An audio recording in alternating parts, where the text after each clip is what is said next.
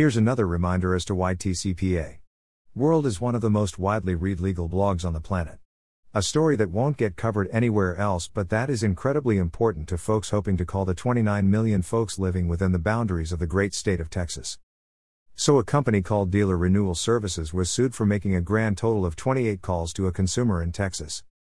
28. The resulting judgment? Nearly a quarter million bucks. Here's what happened.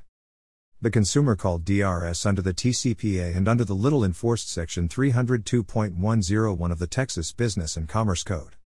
The defendant failed to show up in court, so the court considered the damages available to the consumer. Here's what the court determined 1.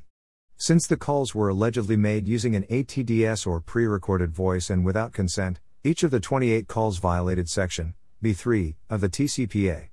The court assessed the maximum of $1,500 per call for each of those calls, finding them to be willful and resulting in $42,000.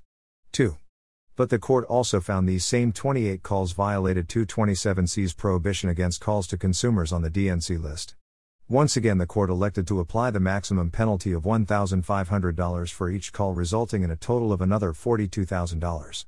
Notably, this should not have been possible since a consumer must receive two calls in a 12 month period to be actionable, so only 27 calls should have led to damages here. 3. The court found the caller also failed to register with the Secretary of State as allegedly required under Texas law. Specifically, a seller may not make a telephone solicitation from a location in this state or to a purchaser located in this state unless the seller holds a registration certificate for the business location from which the telephone solicitation is made. Tex. Bus. And Com. Codan. Section 302.101a. A person who violates this chapter is subject to a civil penalty of not more than $5,000 for each violation. Id. Section 302.302. In light of these violations, the court assessed the maximum penalty to the 28 calls, resulting in an additional $140,000 in penalties. So 28 calls ended up costing a caller $221,500, it should have been $224,000, but a co defendant, wisely, paid $2,500 to get out of the case. That means each call ended up costing the defendant $8,000 and notice that each single call was deemed to have violated two different sections of the TCPA and a section of a state law enactment.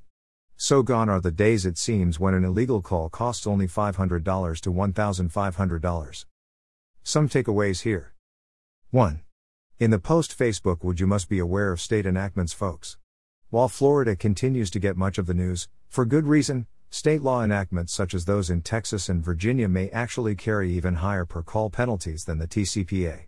If you're not properly licensed in states requiring marketer registration, you should be or you risk huge exposure.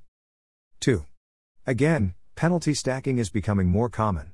As I explained in my Ahead of the Curve article a few days ago, the plaintiff bar is no longer content to recover a mere $500 a call these days. And 3. Never allow yourself to go into default on one of these TCPA cases. You may think that 28 calls is a small number and that the case is not worth fighting, but this did not end up being the $14,000 loss the defendant might have expected. And remember, unlike other areas of law, the plaintiffs do not need to pierce the corporate veil to sue the owners and operators of the business for TCPA violations directly. The case is Thompson v. Dealer renewal serves, number 4 colon 21 CV 0467P, 2021 US Dist. LEXIS 223424, ND Tex. November 18, 2021.